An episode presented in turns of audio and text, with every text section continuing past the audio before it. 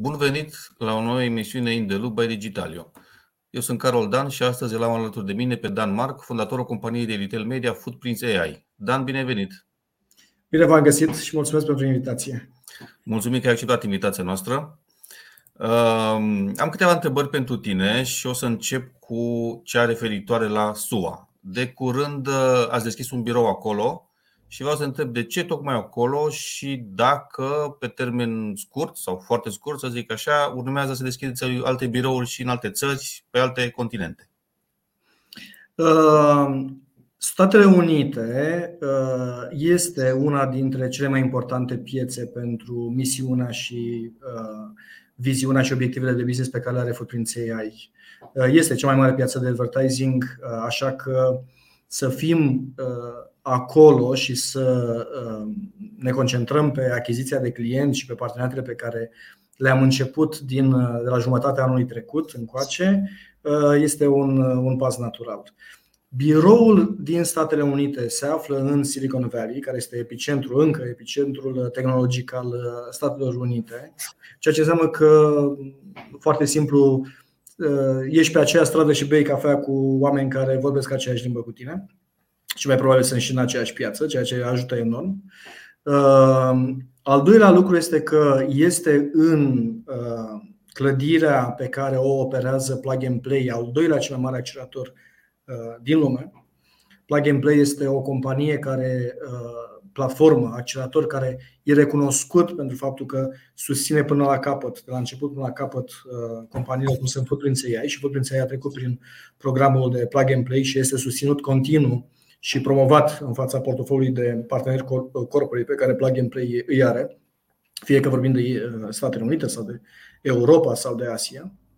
Uh, și al treilea aspect este că aveam nevoie, într-adevăr, de o prezență fizică, din perspectivă legală, adică trebuie să fim înregistrați, trebuie să avem o adresă, trebuie să avem o, uh, un, un birou unde să ne putem na, declara prezența în Statele Unite și să putem să reasigurăm potențialii clienți din Statele Unite că suntem acolo.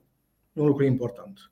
Mai ales că targetăm uh, retailerii uh, da, de dimensiune mijlocie, uh, care înseamnă de la un miliard, cel puțin 1-2 miliarde vânzări mai sus, ceea ce înseamnă la noi mari.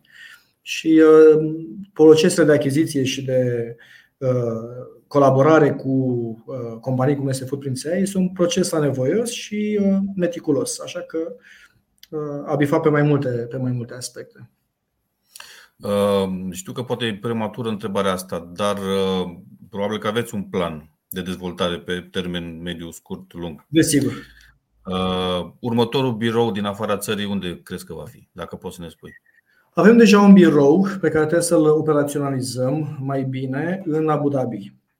Într-adevăr, Emiratele și în special Dubai și Abu Dhabi au fost un uh, hotspot pentru noi, un teatru de, de, de cheie pentru uh, expansiunea uh, Footprint AI, mai ales că vorbim despre o zonă cu o uh, densitate a spațiului de retail fizic per uh, locuitor sau per turist uh, și turiștii sunt uh, foarte bine targetați acolo, uh, foarte mare. Și atunci, într-o zonă în care există mall există retail modern uh, și în spate sunt finanțări foarte bune și persoane decidenți care folosesc tehnologia și înțeleg diferențiatorul când vine vorba de tehnologia de inteligență artificială și datele pe care le au în a achiziționa mai repede și mai ușor și mai ieftin clienți și să-i convertești în consumatori, deci asta este o zonă foarte importantă. Iar o a doua zonă de interes pentru noi, având în vedere că deja avem clienți acolo, este zona de Baltice, Scandinavia. Încă nu ne-am hotărât exact uh, care va fi uh, na, orașul pe care o să-l alegem.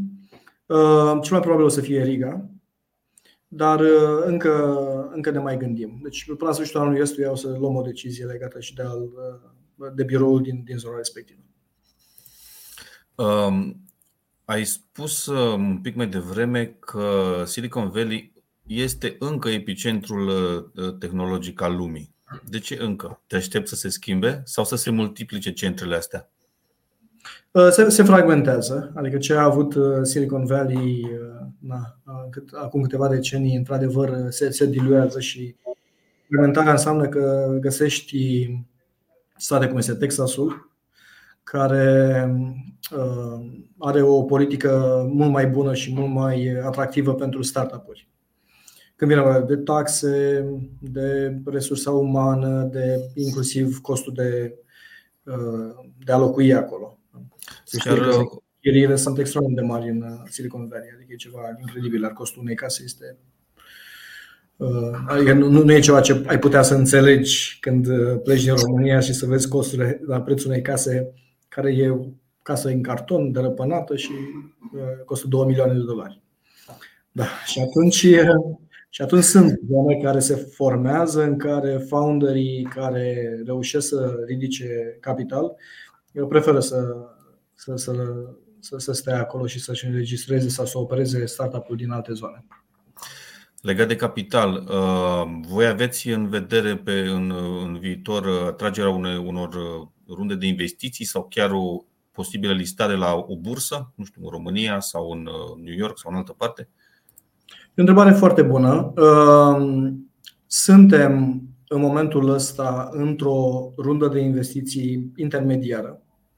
Ehm, planurile pe care le avem și ehm, na, vânzările pe care le avem deja în pipeline arată că o să avem o creștere tot așa de 4x, 3, 3x, 3,5x, cum am avut și anul trecut, ceea ce înseamnă da, foarte mult.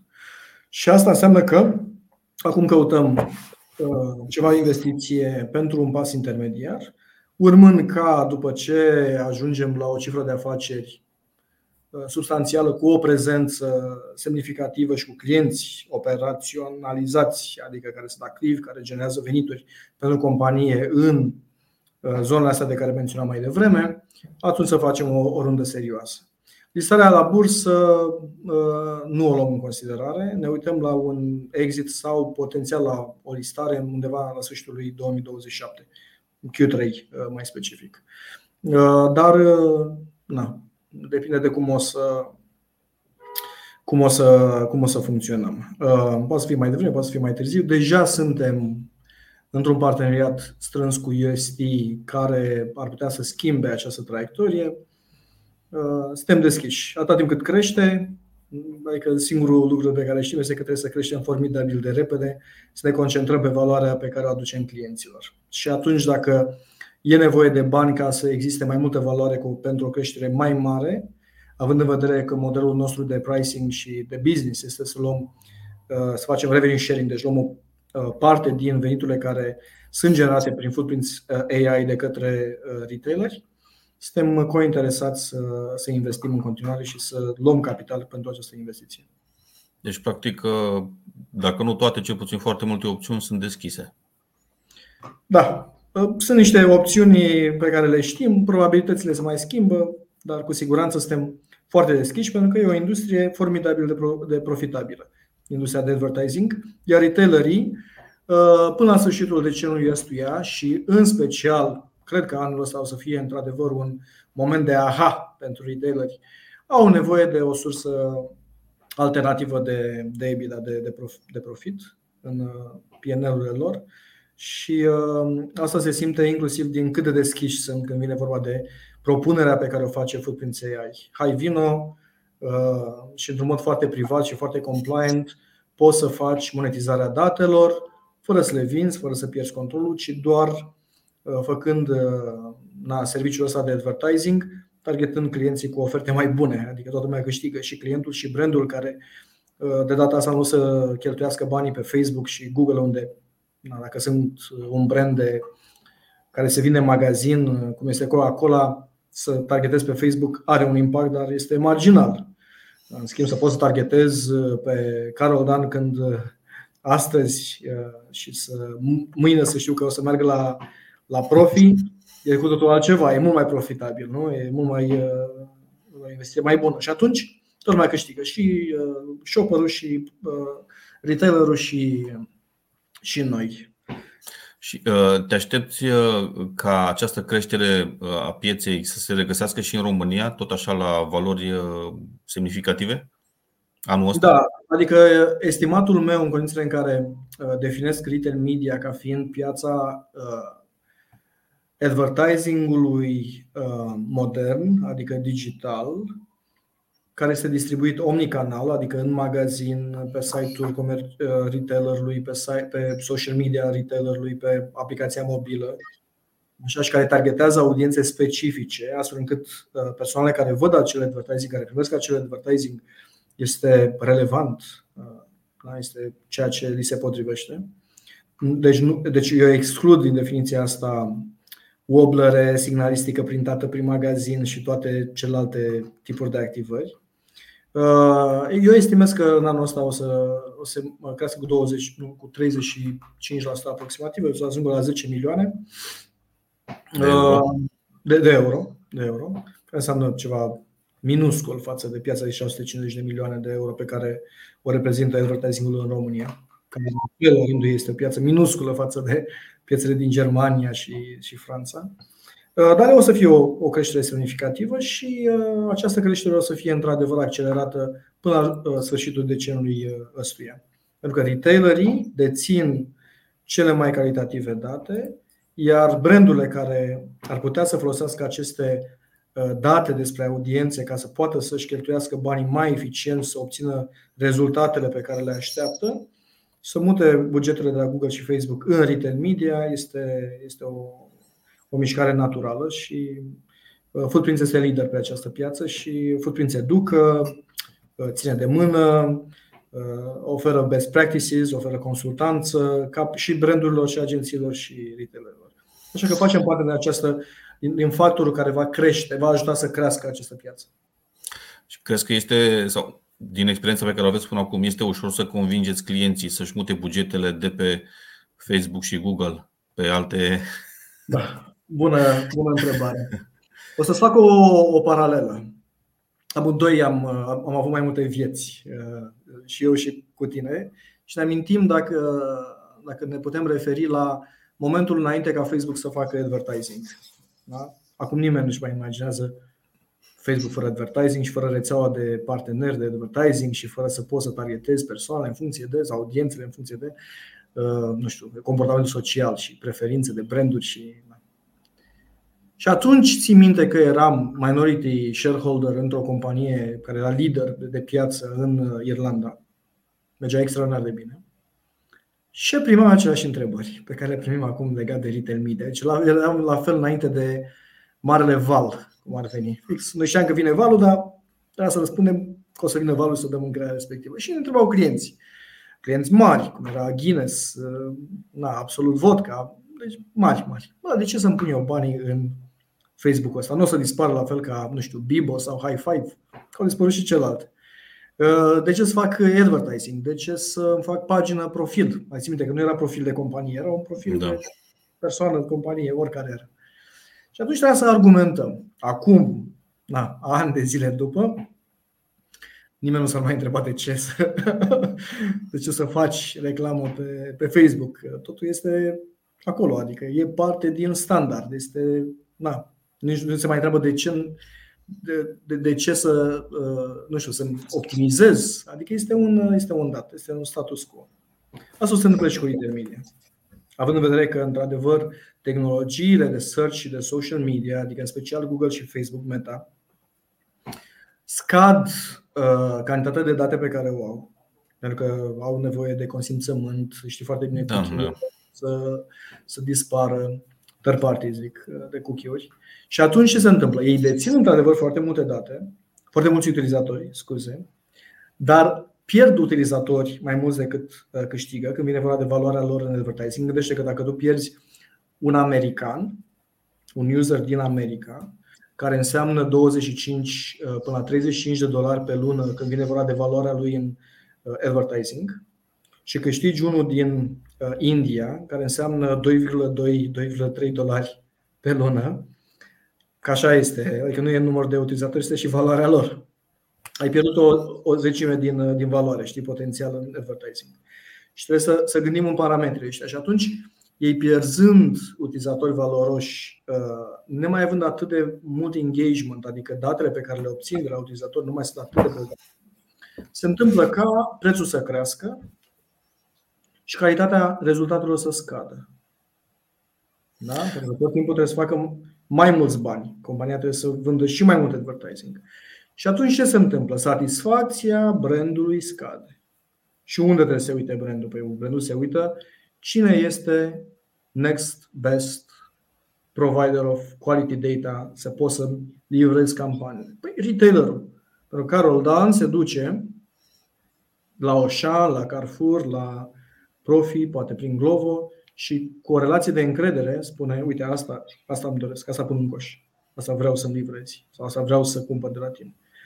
Și atunci e o relație de încredere, mai mult decât la Facebook, pe care o ai acum.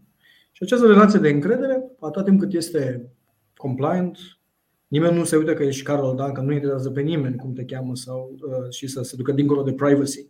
Interesează ca tu să primești o ofertă foarte relevantă, la fel cum o primești pe Netflix. A deschis Netflix-ul și nu, nu mai cauți. Vezi acolo filmele care ți se recomandă și zici, bă, dar într-adevăr, uite, un film bun. Deci adaugă valoare deciziei tale.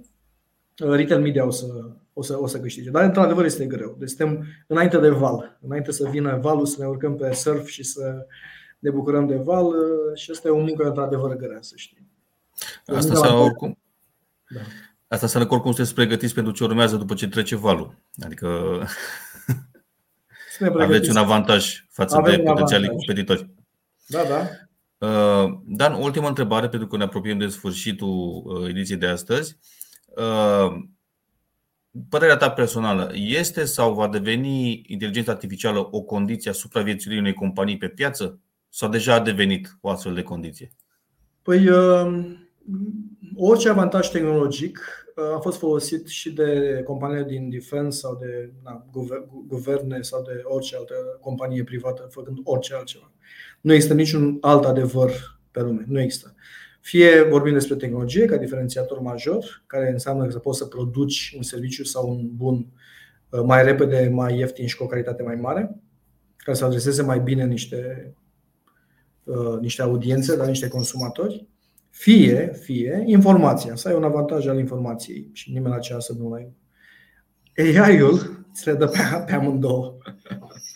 Este ca și cum de mâine, să una, una dintre metafore, e ca și cum de mâine tu, uite, tu ai astăzi o mie de camioane care fac logistică în România. Și camionul ăla consumă uh, 16 litri la 100 de km. Iar de mâine vine o tehnologie care să consume 1,6 litri la 100 de km. Ce faci cu ea? Evident, o adopți. Schimbă complet și o adopți fundamental, adică de la financiar până la pricing, până la comerț. Tot, totul o să se schimbe. Deci adică deci nu, va fi... este, nu este despre citit, aici nu e despre nicio teorie. Adică să citești despre AI și să pui AI-ul în PowerPoint este cea mai mare uh, oportunitate pierdută. Uh, cea mai mare oportunitate, să stai să vorbești despre AI. Să pui AI-ul să, oricât de primitiv ar fi acum, oricât de multe rateuri ar da, oricât de multe AI-ul mai, mai, mai e o chestie. AI-ul scoate la suprafață toate hibere pe care le ai. în ghișe, folosește datele și procesele pe care le ai tu în, în companie. Dacă asta te sperie, trebuie să fie o oglindă. Iar dacă în momentul ăsta stai mai mult cu PowerPoint-ul să vorbești despre AI, în loc să faci AI, să faci experimente, să înțelegi foarte clar, fără să ai impact asupra business-ului deocamdată, să, să înțelegi exact ce înseamnă, să folosești toate, tot instrumentul ăsta. Pui roata de la căruță, scuză-mă, pui roata, da? inventa roata și o pui și la căruță, și la mașină, și la, nu știu, spălat rufe, și la orice. Dacă nu faci în momentul ăsta, care este un moment de tranziție, da, între două ere mari, de paradigme mari, uh, nu spune nimeni că nu, nu o să supraviețuiești, o să supraviețuiești. Dar costul să vină altul din afară, să spună, băi, lasă-mă să spun eu aia că tu n-ai fost capabil, să fie major. Și plus de asta, cultural. Nu o să ai oamenii care să poată să conducă și să folosească uh, AI-ul.